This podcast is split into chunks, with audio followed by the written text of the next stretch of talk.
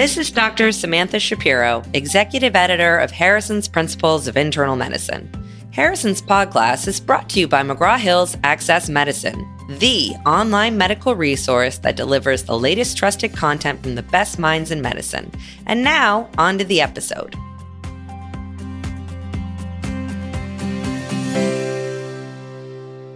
Hi, everyone. Welcome back to Harrison's Podclass. We're your co hosts. I'm Dr. Kathy Handy. And I'm Dr. Charlie Wiener, and we're joining you from the Johns Hopkins School of Medicine. Welcome to episode 119 A 75 Year Olds with Shock. Okay, Kathy, today's patient comes from a discipline close to my heart, actually right next to my heart, and I think gets and I think got lots more attention early in the COVID pandemic. So I'm thinking we're talking about respiratory failure and probably something involving the medical intensive care unit, which is your favorite. Um, but I agree, many more beyond the traditional critical care arena were exposed to these problems uh, in the recent COVID pandemic. So t- tell me more about the patient today. Okay, so, a 75 year old woman is admitted to the intensive care unit with shock due to mesenteric ischemia and presumed sepsis. She undergoes emergent surgery to remove a section of necrotic small bowel. On postoperative day number one, her pre surgery blood cultures turned positive for gram negative rods. Later that day, she develops worsening shortness of breath and progressive hypoxemia. Her chest radiograph was normal on admission, but now she has bilateral diffuse alveolar infiltrates with no signs of fluid overload on exam or echocardiograph. All right, this sounds like we're going to be talking about acute respiratory distress syndrome or ARDS. Yep, let's review the definition and the pathophysiology. ARDS is a clinical syndrome of severe dyspnea of rapid onset, typically less than a week. There's hypoxemia, measured by the ratio of arterial PO2 to the fraction of inspired oxygen, or FiO2, and diffuse pulmonary infiltrates leading to respiratory failure that's not due to cardiac disease. ARDS can be caused by diffuse lung injury from many underlying medical and surgical disorders. And the lung injury may be direct, as occurs in toxic inhalation or COVID pneumonia, or the lung injury can be indirect, as occurs in sepsis, as in this case, even long bone fractures or massive blood transfusions. Most cases, other than during the COVID pandemic, are due to sepsis, as in our patient. Now, pathologically, early ARDS is characterized by diffuse alveolar damage and protein rich fluid flooding the airways. Importantly, physiologically, it's characterized by shunt. Yeah, and the dominance of shunt in causing the hypoxemia is why increasing the FiO2 alone does not greatly improve oxygenation. And we have to utilize mechanisms of applying positive end expiratory pressure, such as CPAP or PEEP.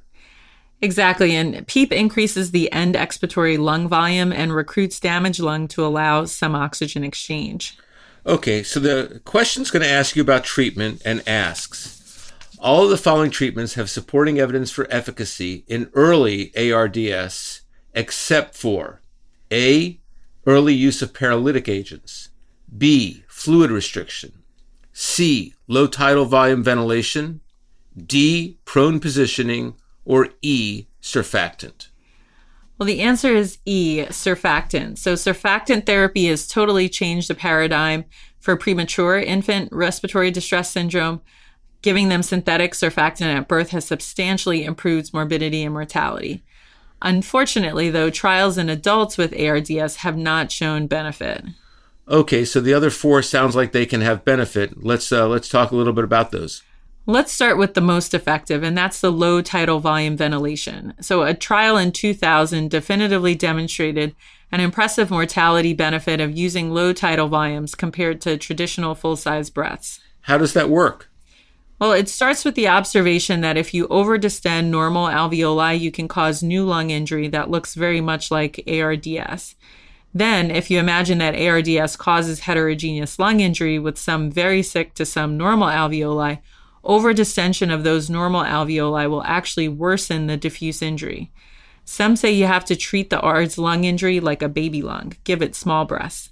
This approach has become the standard of care and again was important to our management of patients during the COVID pandemic. Yeah, we mentioned prone positioning. That also got a lot of press during COVID. Several small studies demonstrated that mechanical ventilation in the prone position reduced shunt and improved arterial oxygenation, but without a mortality benefit. However, a well conducted 2013 trial demonstrated a significant reduction in 28 day mortality in patients with severe ARDS with prone positioning. Even before COVID, many centers were increasing the use of prone positioning in severe ARDS, with the understanding that this maneuver requires a critical care team that's experienced in proning, because repositioning critically ill patients can be hazardous in and of itself leading to accidental endotracheal extubation, loss of central venous catheters, and orthopedic injury.